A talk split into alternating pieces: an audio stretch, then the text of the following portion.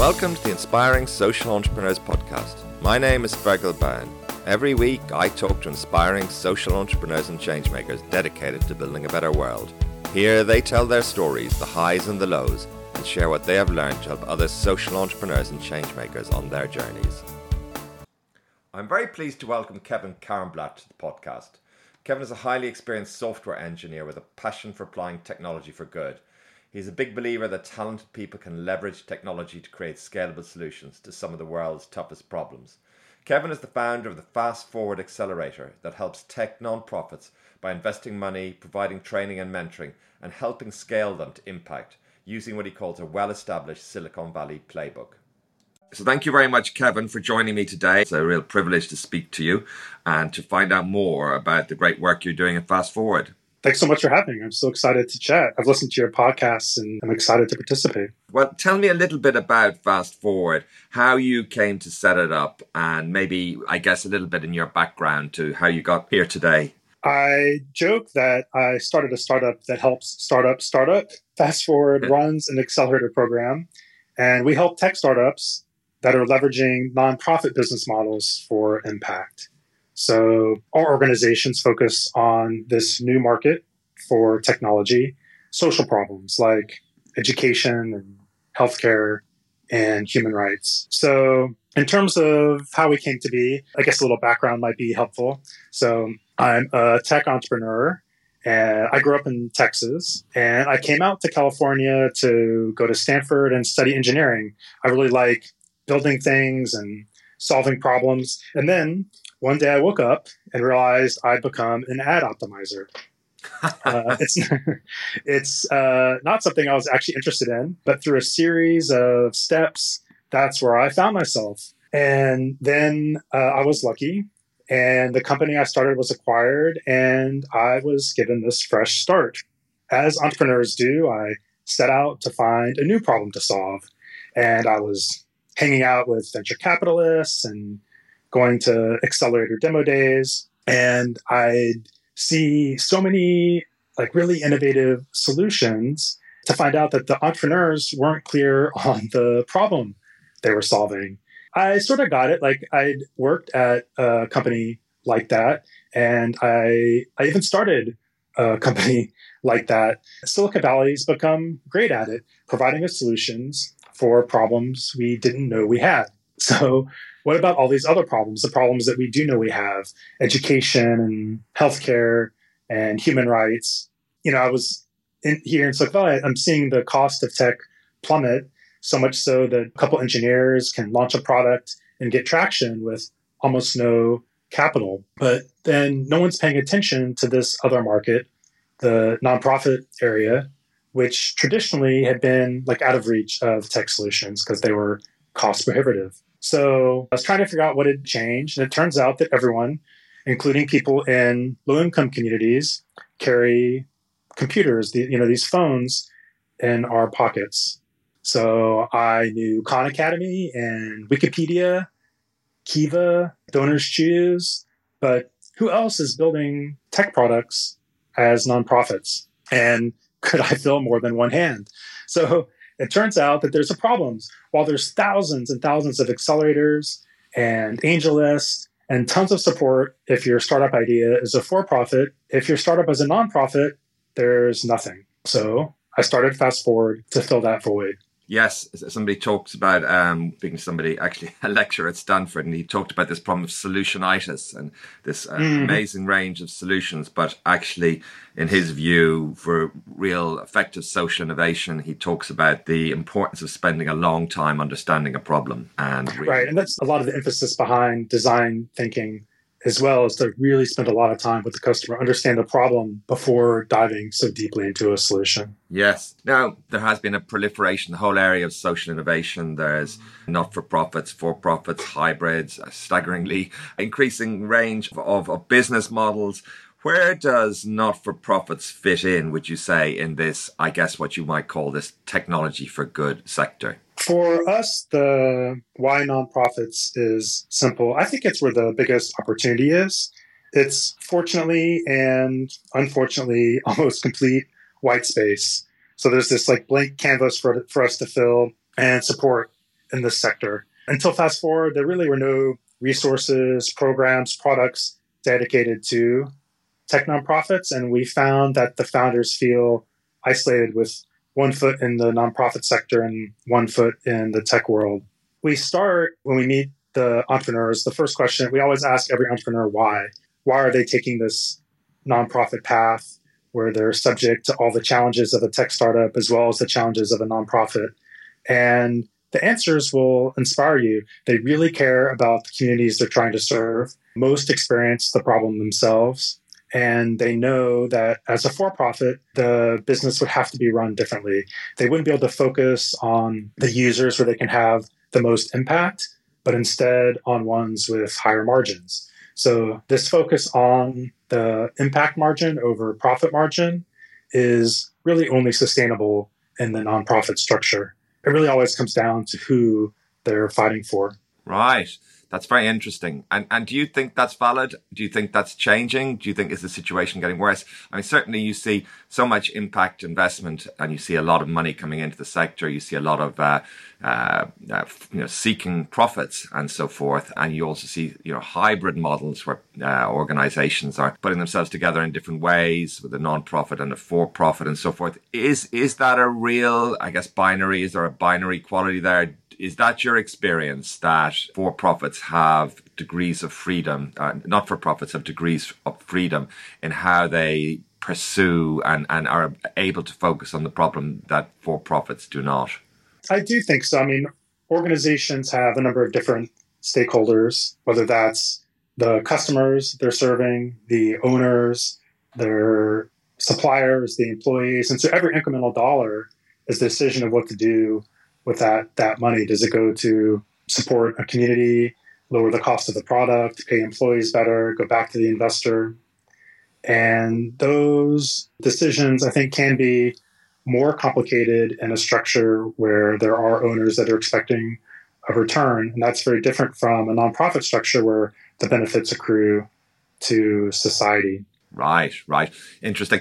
And uh, when it comes to, to an, a, a not for profit that you're talking about, organizationally, how are they similar or not for profits? I sorry, I just um, interesting to get your perspective on some of the issues. And I know you're focusing on the not for profits, so that would be where, where, where you see things. But I'm just wondering, organizationally, I speak to social entrepreneurs that choose you know for profit social business model because they feel that it gives them amongst other things some a kind of business structure goals and objectives a way of operating things like that that they feel they couldn't achieve if they were in non-profit or, or certainly in a kind of charity type of environment yeah that's interesting i think it's a misnomer actually there's almost nothing different about the structure of a for-profit versus a non-profit the thing people think most about is the tax structure one pays taxes and the other doesn't. And then the other is the ownership structure, the cap table. And I think not having that actually opens up a ton of m- more opportunity for nonprofits than for profits.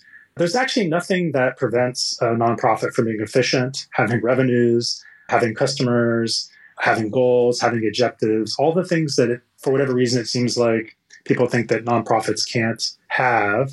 I think it really comes down to, as I said before, like what the ultimate goals of the founder are and who they're fighting for.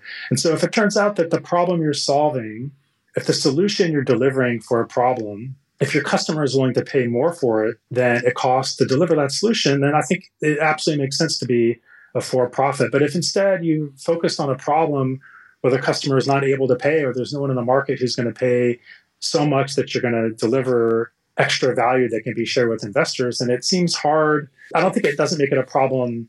It's not a problem that's not worth solving, but I just don't see how the for profit structure works. And so I guess like there's two ways that the growth in social entrepreneurship can go. One is that it distracts from the good work that people are doing in the nonprofit sector. And so, you know, one of my concerns is that people will take, let's say, like the 5% of grant money that foundations, you know, they give away, let's say, 5% a year, that, that money that's traditionally earmarked for nonprofits will find its way into the for profit sector, leaving these problems which there is no market solution, no resources. That'll, that'll be really unfortunate disservice if that's what happens. The alternative narrative is one in which people realize that everyone is a social entrepreneur and that everyone is an impact investor, every dollar that an investor puts into the market is going to have an impact. Everyone who starts or runs or works at companies is having an impact in the market and in the lives of you know the customers they serve and the people they touch. So I guess I find this distinction of social entrepreneurs limiting in some ways. I feel like every entrepreneur should recognize the impact that they're having in the world, just like consumers do need to with their dollars and investors should with their dollars as well. What works best for the the nonprofits is like thinking about the whole whole strategy. So let me give a couple examples. Like one would be Wikipedia. Could there be a for-profit Wikipedia?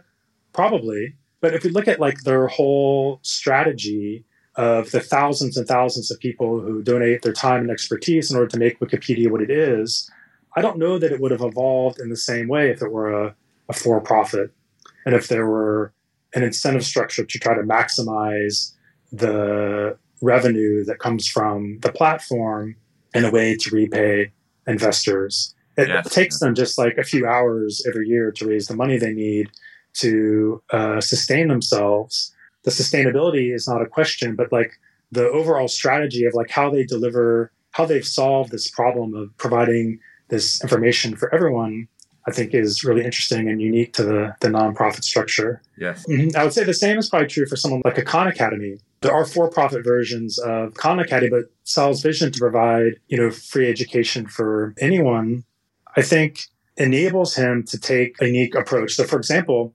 he has really interesting marketing deals with at least here in the States with people like Bank of America who have provided him hundreds of millions of dollars worth of co-marketing value that I think as a poor for profit he would not have been able to to get.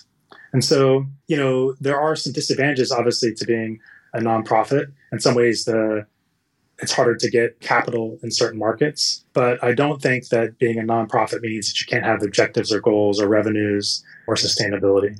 Fascinating. I'm glad we had an opportunity to talk that through because certainly it's just interesting to, to, to hear side by side, as you say, what the differences are or are not.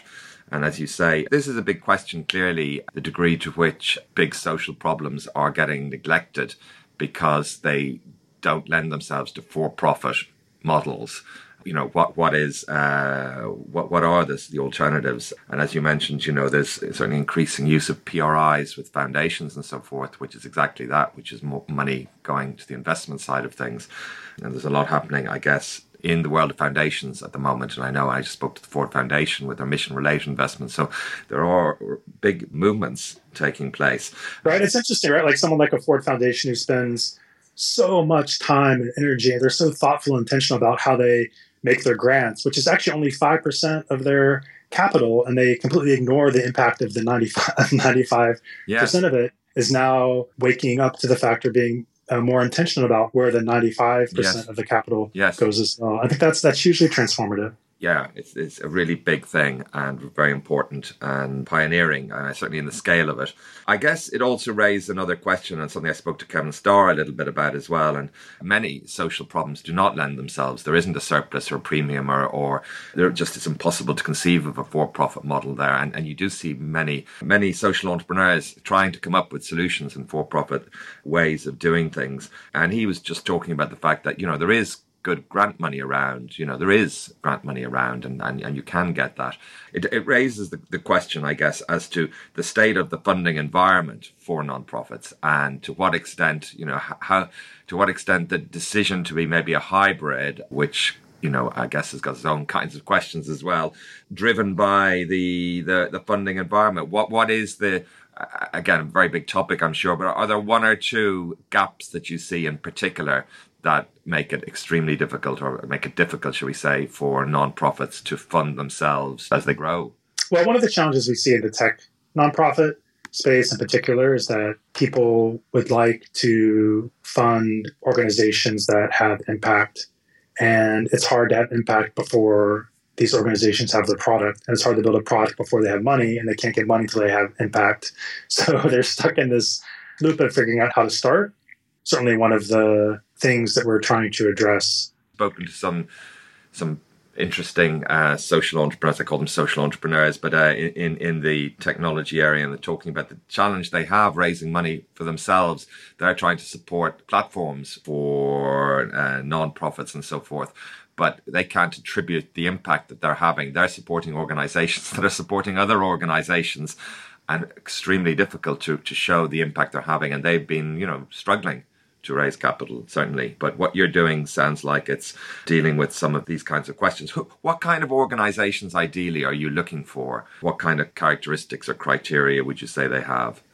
When we look at nonprofits to support, at least through our accelerator program, we evaluate the organizations primarily on three things the founding team, the product vision, and the potential for impact. In terms of the entrepreneurial founding team. We want to see if they have the entrepreneurial personality and mindset. Do they have personal experience with the problem that they're solving? Do they have tech talent? And do they have that unique entrepreneurial tenacity and drive to overcome all the inevitable challenges that they're going to face? Tech nonprofits do everything that's hard in a tech startup and hard in a nonprofit. So to pull it off, the leaders need that steadfast vision and incredible gumption. Second thing we look for is this scalable product vision. So, how compelling is their solution to the problem? Is it going to scale to solve the problem? And we look for a tech vision that's a driving force of the organization and not just a auxiliary program. So, we tend to support organizations with a vision for change that's matched only by their potential for for scale. And then the third area is this potential for impact. So, how big is the problem they're solving, and how many lives do they impact, and how deeply? So, we're looking for compelling entrepreneurs who have scalable tech based solutions to a problem that they understand. What's the lay of the land? You, you, you presumably see uh, a lot of entrepreneurs, a lot of technologists with great ideas. What would you say are one or two things that they could do better that they might help them to get their message across and, and presumably also in the longer term build sustainable organizations? It's a good question. Actually, I think like it's a lot of the things that we work on in the summer. So when we first started uh, the organization, we went out. My co-founder Shannon and I went out and interviewed a bunch of tech nonprofits to find out what they thought they needed and they told us they were looking for two things. The first is cash. they really want money and connections to people that have it. So, as we've discussed a little bit, angel money is sometimes a little hard to find in the space. And so we help provide early stage funding, just like a Y Combinator or Techstars does. And just like the other accelerators, we spend the summer preparing them to raise more money so they can scale their impact um, we introduce them to potential funders through our mentorship program and at Demo Day, which is like our program finale, where they present their organization to about 500 people in San Francisco and, and Silicon Valley. And then the, the second thing that we provide through the program, that they said they wanted, was expertise. And so these are things like how to design and launch a product, how how to you know do growth hacking, building an effective nonprofit board, building a financial model, how to get more press coverage and raise visibility. So we created this like series of talks from subject experts and founders who can share their insights and stories with our entrepreneurs, which I think is helpful because it provides the knowledge and the confidence that they need to be to be successful. And then what's interesting is like there's this third thing that actually people didn't bring up that I think has become critical for this success that you asked about, and that's a sense of community. So entrepreneurship is lonely. Uh, I think tech nonprofit entrepreneurship is even more so. Our entrepreneurs tell us they feel like they don't fit into traditional nonprofit leadership programs because they're building these tech products, and they don't feel like they fit into Y Combinator and other leadership uh, accelerators as nonprofits you know, we bring them together so they can find their tribe, and that companionship and camaraderie is really valuable to the entrepreneurs as they experience the ups and downs of entrepreneurship. And we think it's a key ingredient for both their determination and and staying power. So, like the accelerator program itself is this 13 week startup boot camp that equips the nonprofit founders with each of those those things. Great. It sounds like uh, really useful, particularly as you mentioned the this this question of community. It's a long, hard slog, isn't it? People tend to congregate, I guess, and it's something I've seen from my podcast, you know, the kinds of solutions. So if you're involved in water and sanitation, that's, you know, where you are, or somebody else might be involved in education, and they do tend to, you know, be very deep in their own particular sector and niche. So having a technology like this technology, not, uh, not for profit kind of focus, clearly very, very useful.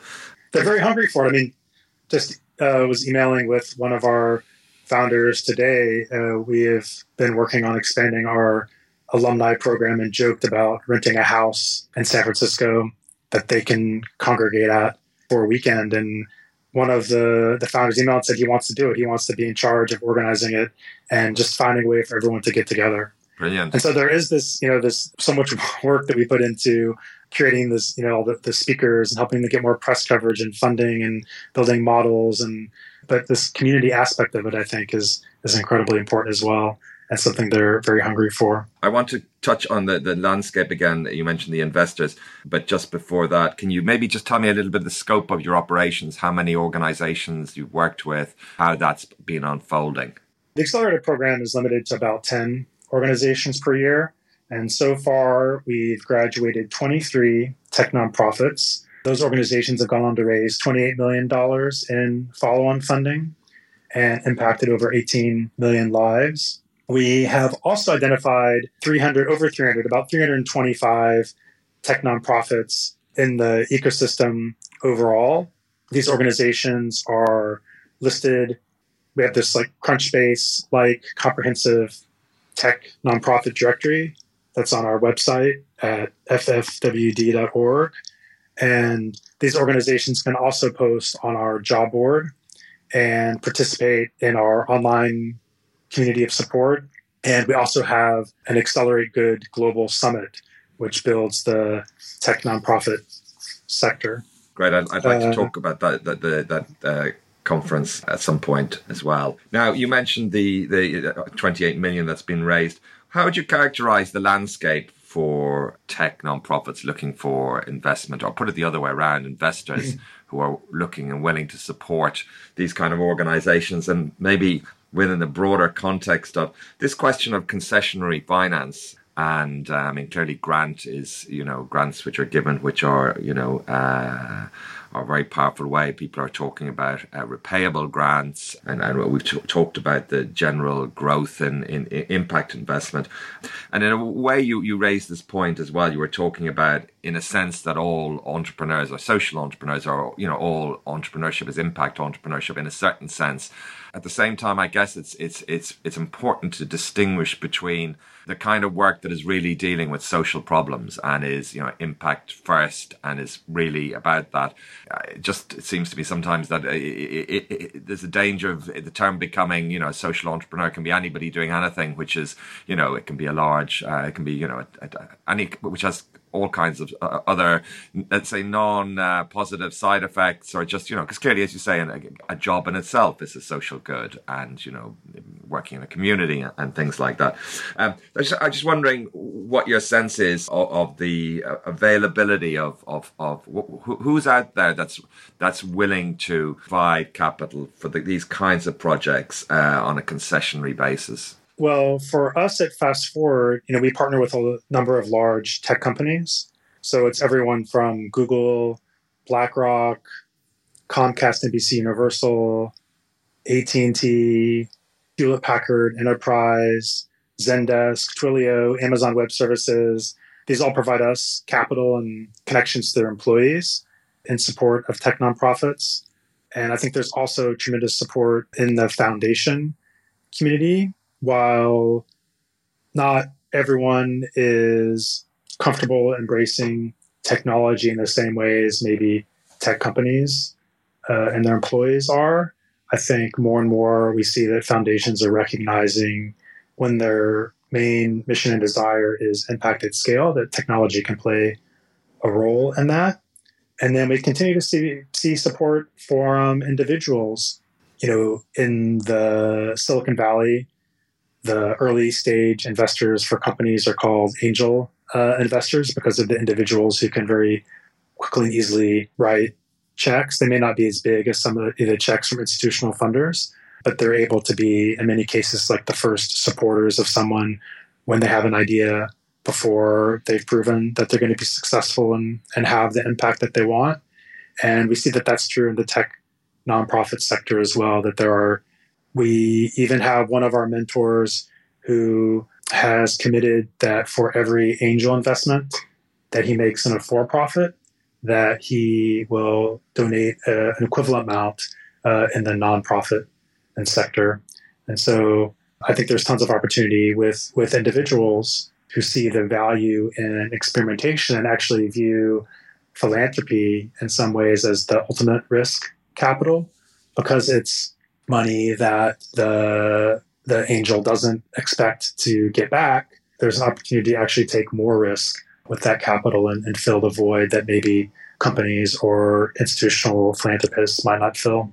That's very interesting. What do these investments look like, Kevin? Uh, they're donations. So in our world, in the, the nonprofit sector, these are these are grants.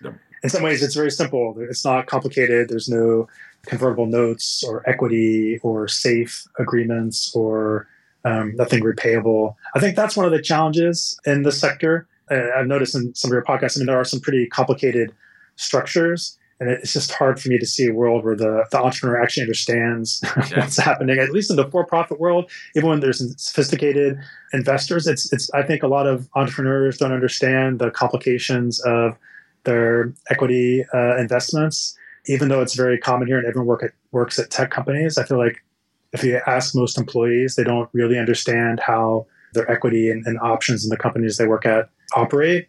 Yes. And i think that's one of the risks in this in this uh, social entrepreneurship and impact investing world as well is that the solutions um, become so complicated you know that the, the social entrepreneurs don't understand all the implications of the financing they're they're taking Yes, absolutely. It does the, some of the structures that are coming out of Silicon Valley, and they are quite quite, quite difficult to get your head around. Uh, that's an interesting point. Yes. Now you talk on your website about applying a well-established Silicon Valley playbook for nonprofits what can you maybe just identify a couple of elements? You probably touched on those already, but maybe just in terms of the, that idea that with the Silicon Valley playbook. I... In the Silicon Valley's startup world, most everyone knows about Y Combinator and the accelerator model, but outside of this bubble, it's not well known. So the accelerator model of is one of like early stage uh, investment capital, the training, mentoring, and support that I mentioned, and building a community of like-minded peers. And it's seen something, and it's something that we've seen spread across the startup world. In fact, there are 5,500 accelerators and incubators listed on AngelList now. So we, we took that same three pronged approach and applied it to this new market for technology. We're the first ones to do it, and we hope that someday there'll be 5,500 more. Right now, because I, I, think that it was a Village Capital or Ross Baird. Somebody recently did a uh, survey of incubators. Do they differ variously? Did you have to spend a lot of time thinking about what it is your incubator would do? I mean, are there different models of incubator? It sounds like your approach is, makes a lot of sense. And was this a, a big question, or was it pretty clear straight away what the, the key elements that you need to provide were? Uh, it was a big, big question. I mean, I was certainly new to the the nonprofit and the tech nonprofit uh, space. And so this this playbook was, I guess, this idea of the early stage investment, some resources, and eventually the the community aspect, which frankly I don't know that I appreciated um, when we first started. But it was really those early interviews that we did with the tech nonprofit founders that guided the the structure of the accelerator. And frankly, it's even changed over the, the few years we've been running it based on the needs of the group. So we've changed both the structure of how often uh, we meet, as well as the kinds of content we provide and the amount of time that we and investment we make in things like the the community building. It's also helped us since the launch of the accelerator. Basically, everything else that we do at Fast Forward is for the whole ecosystem for that sector of the three or four hundred tech nonprofits that we've identified. And so the the summit, this Accelerate Good Summit that we launched this year is open to everyone in the sector, not just the organizations that come through our accelerator, the directory, our Crunchbase style listing of all organizations in the sector provides a great tool for the funders who are interested in exploring more scalable solutions in a particular issue area sector that they uh, where they invest or make grants in. So whether that's education or healthcare in Africa, those they're all uh, searchable inside of that that directory. Right. Um, we have this job board that we've just launched that now has about three or four hundred jobs, volunteer, internship, and board opportunities for people. One of the things that we hear from tech nonprofits that it's it's very hard finding resources, whether that's employees or volunteers or people with expertise that can help. And so we wanted to provide resource for that. But frankly, we also heard the same requests from the other side of the marketplace. So we do a lot of work with tech companies. As I mentioned, the first question that a lot of people ask when we go into the tech companies from the employees is like, how do I get started? Uh, and so providing a resource for that has been um, has been really helpful. And then this last area is the is the community. And so the community that we maintain, you know, there's the the personal relationships that come from participating in the accelerator, but online resource that we maintain is actually open to the entire tech nonprofit community. Brilliant. What's the uh, address for that? How do people find that? It's on our website, and it's and it's a moderated closed group, and so someone can email us through our website or on the community uh, section under programs on our website. We talk about that the pro, the the community they can request to join. Great. Now, can you talk a little bit, Kevin, about the challenges you've faced yourself? Um, you're, you're, supporting the ecosystem, supporting all these nonprofits, doing this great work. What's it been like for you building this organization? As you mentioned, you weren't familiar with the world of nonprofits. How, how has it been for you, and who has been there to support you on your journey? It's been an interesting journey. You know, like when we started, we had a lot of a lot of questions, and so the first was probably as I mentioned, you know, I was working in venture capital, looking to start probably more, most likely a for-profit startup, and I had this idea in the back of my mind about an accelerator for for nonprofits. And as I would talk to people and mention the idea, they'd be like, "Huh, what else are you working on?" Uh-huh. Just like a clear dismissal of the, the idea. And I think it took me a while to find this this tribe, this group of people who were actually interested in this concept of investing in tech organizations when there's no upside. And so one of the real concerns we had when we started was who's going to support these groups. And the you know one of the reasons why I think we see thousands and thousands of accelerators and incubators now is that that the for-profit version of the model works. And so that playbook that we discussed of taking early stage group, providing early stage capital uh, works because there's equity ownership and mentors and others can participate uh, in some of that upside. And so that's sort of what makes that ecosystem work. Without that equity to provide, we weren't sure who was going to support us and these entrepreneurs. And it turns out that that fear was not warranted. There's actually hundreds of people that have helped as mentors, donors, board members, volunteers, advisors. Uh, and that hasn't been such a big, big issue. I think another area that we weren't sure about is like, is it going to work at all? Like, how many of these organizations are there, and can we actually be be helpful?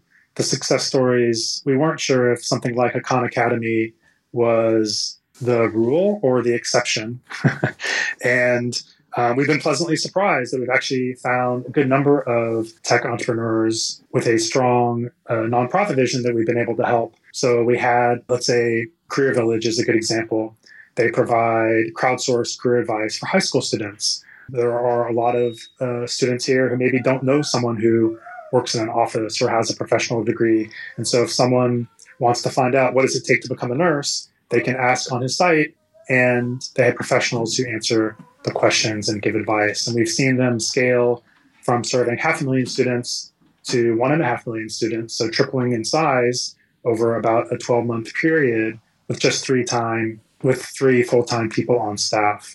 And so that kind of growth and product scale wouldn't have been possible without the way they've been able to leverage technology. Yes, absolutely. How have you been funded, Kevin? And can you talk about how that's been? You mentioned a, uh, a large number of technology uh, big companies that are helping you in various ways. How have you funded Fast Forward, and how has that been? The funding has come from the three, I guess, most traditional uh, sources of nonprofit capital.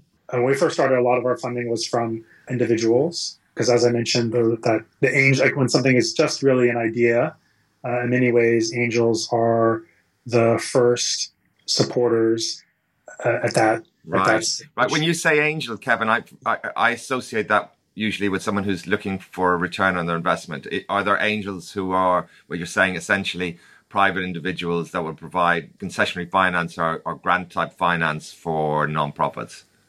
Exactly. Yeah, that there are individuals who, you know, I think like in the in the nonprofit or philanthropy world, a lot of funding is repeat funding, and so if you get into, let's say, a, a foundation's grant cycle, there might be like a get to know you grant, and then followed by many consecutive years of support for programs that they believe in. But we find here, or at least I find in in Silicon Valley, at least with with individuals, they can treat their philanthropy more like their angel investing.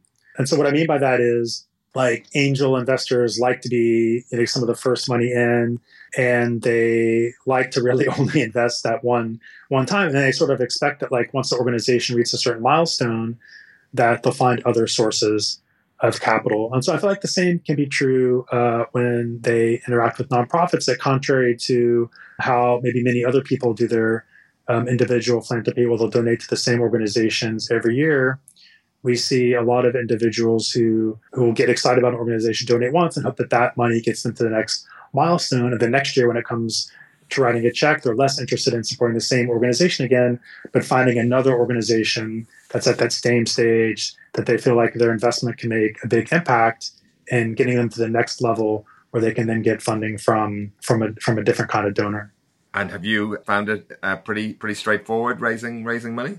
Actually, I think gone on quite an, an adventure. Like it's it's really been interesting. You know, we designed the program around the needs of the tech nonprofits, but it turns out that we're solving needs um, for some funders as well. So we have uh, had success raising philanthropy from foundations because it turns out, as I mentioned, they're looking for scalable solutions to some of the problems they've been funding for a while, and that tech can play a role in that, and we can help them navigate what otherwise might be a crowded or confusing field of uh, organizations to find the ones that we think are best poised to be successful. Yes. The same can be true for uh, individuals who are really looking for ways to be effective in their philanthropy, but like who has time to evaluate? I mean, there are literally hundreds of thousands of organizations in the Bay Area alone that are nonprofits. And so by having us help individuals think through the intersection of like their interests and where we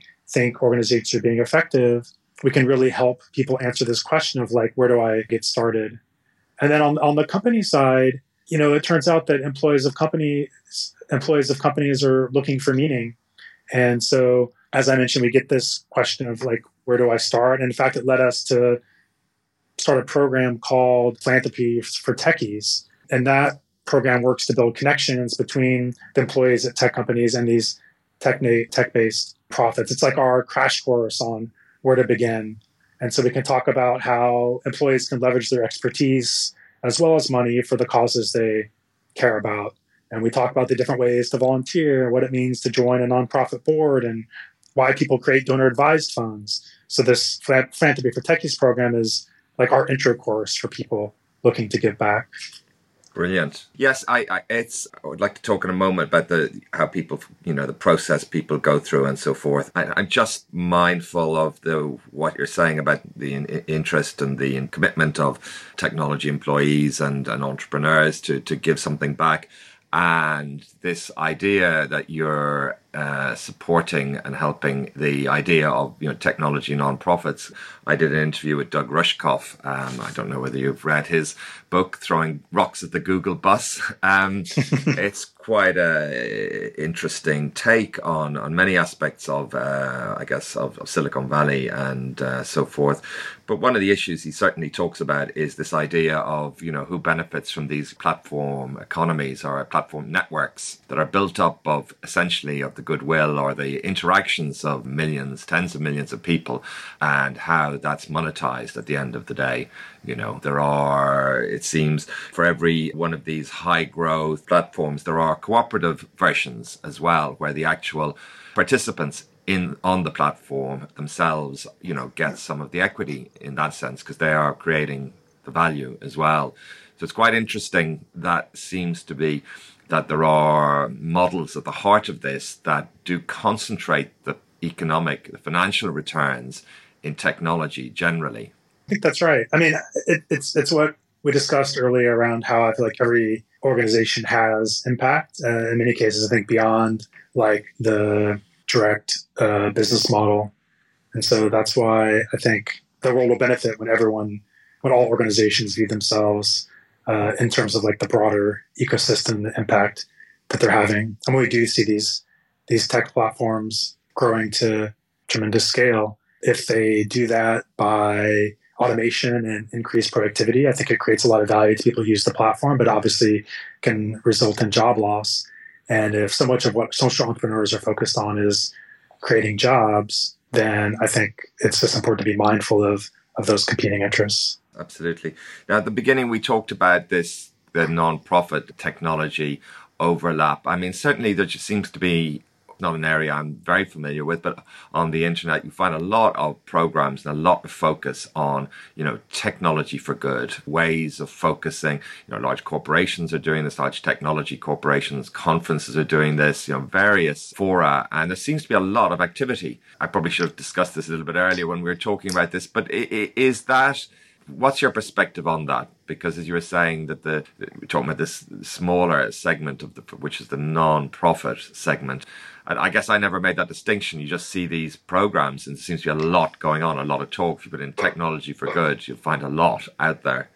I mean, in most cases, tech for good sector is the is is associated with the for-profit yes um, world, and so I think you know one of the things that we've seen is the cost of providing technology has declined and it's moved towards uh, online or SaaS or other ways of delivering the products that the companies are able to donate or give away for free or discount their products to nonprofits, which is incredibly valuable. So an organization, even like traditional direct service nonprofits can become incredibly more efficient and productive um, if they leverage tools, whether that's Google or Dropbox or Salesforce or any of the other web services that, that people use at, at companies should also be leveraged by nonprofits.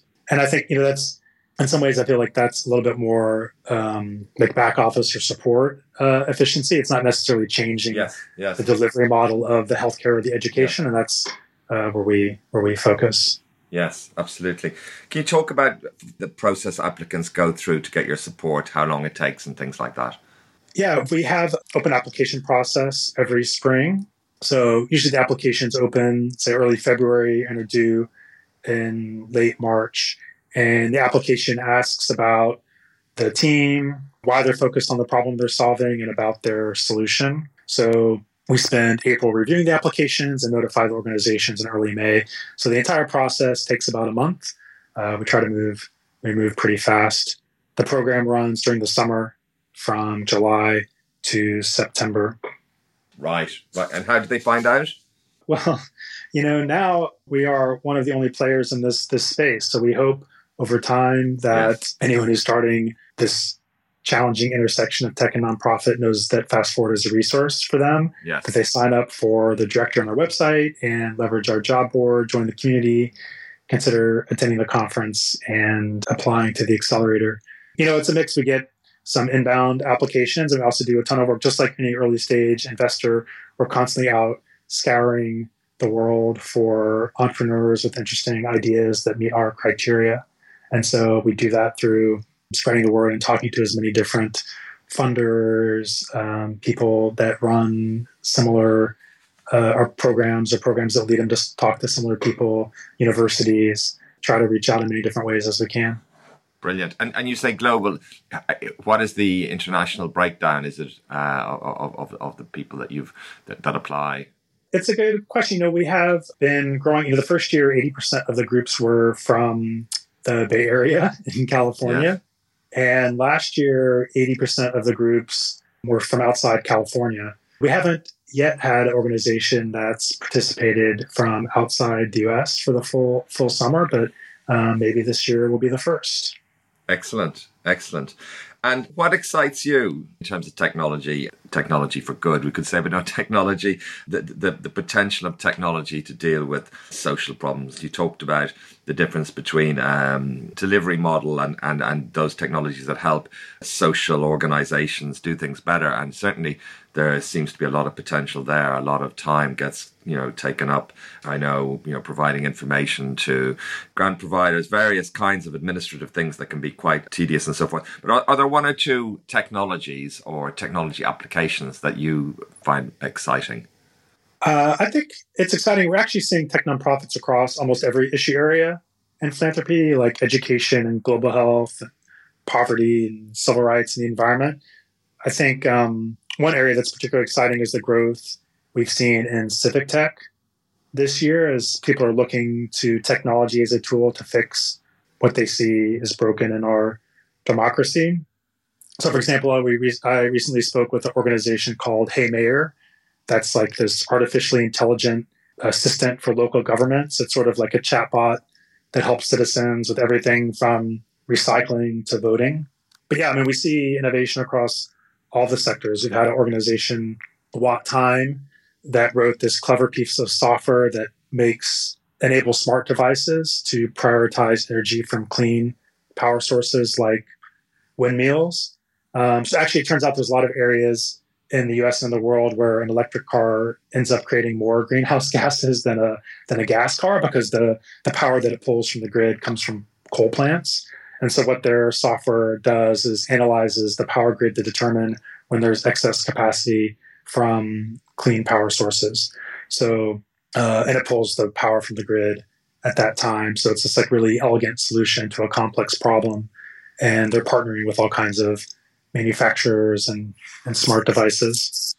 Yes. This past year, we had this organization, CommonLit, which provides uh, teachers with high quality digital literacy tools the founder was a Teach for America teacher, and she struggled to find resources for her students to read. And so she created the tool she wished she had. It turns out her problem wasn't unique because she, since she's launched her tools last year, she's been signing up about 50,000 users a week, which makes her on track to reach a million more quickly than Facebook did. Oh, so wow. it's things like that that are really, really exciting. Yes, yes. I spoke to Christie George from New Media Ventures, and they're uh, qu- quite pioneering, I think, in uh, supporting media and tech startups to disrupt politics and catalyze progressive change. So it's some, somewhat related, but she's saying how just massive increase in the number of inquiries and people looking at you know ways of building progressive media organizations to deal with some of these questions. Uh, finally, Kevin, this has uh, been fascinating to get your perspective on all these questions. What's your vision for Fast Forward over the next few years? Uh, Fergal, good question. Well, when I started my previous company in 2005, there were no accelerators. There was no AngelList. There were so many fewer resources available to entrepreneurs. And fast forward a dozen years, and now there are thousands of these accelerator programs, many different angel networks, and there's even a TV show about startups in Silicon Valley.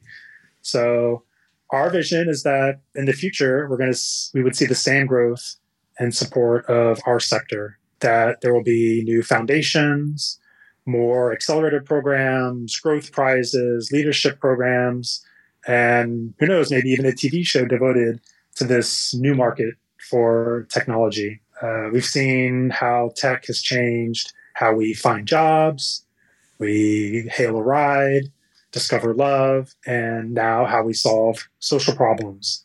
So, Fast Forward's vision is that technology will have a huge impact on the sector, as well as because these organizations are using technology to scale. Brilliant. That's a great vision, Kevin. I wish you the very best of success with it. And thank you so much for taking the time today to share your insights, the lessons of your hard work Thank you for listening to the Inspiring Social Entrepreneur podcast. I hope you found this interview inspiring. Please make sure to visit www.inspiringsocialentrepreneurs.com and subscribe to make sure you don't miss any future podcasts.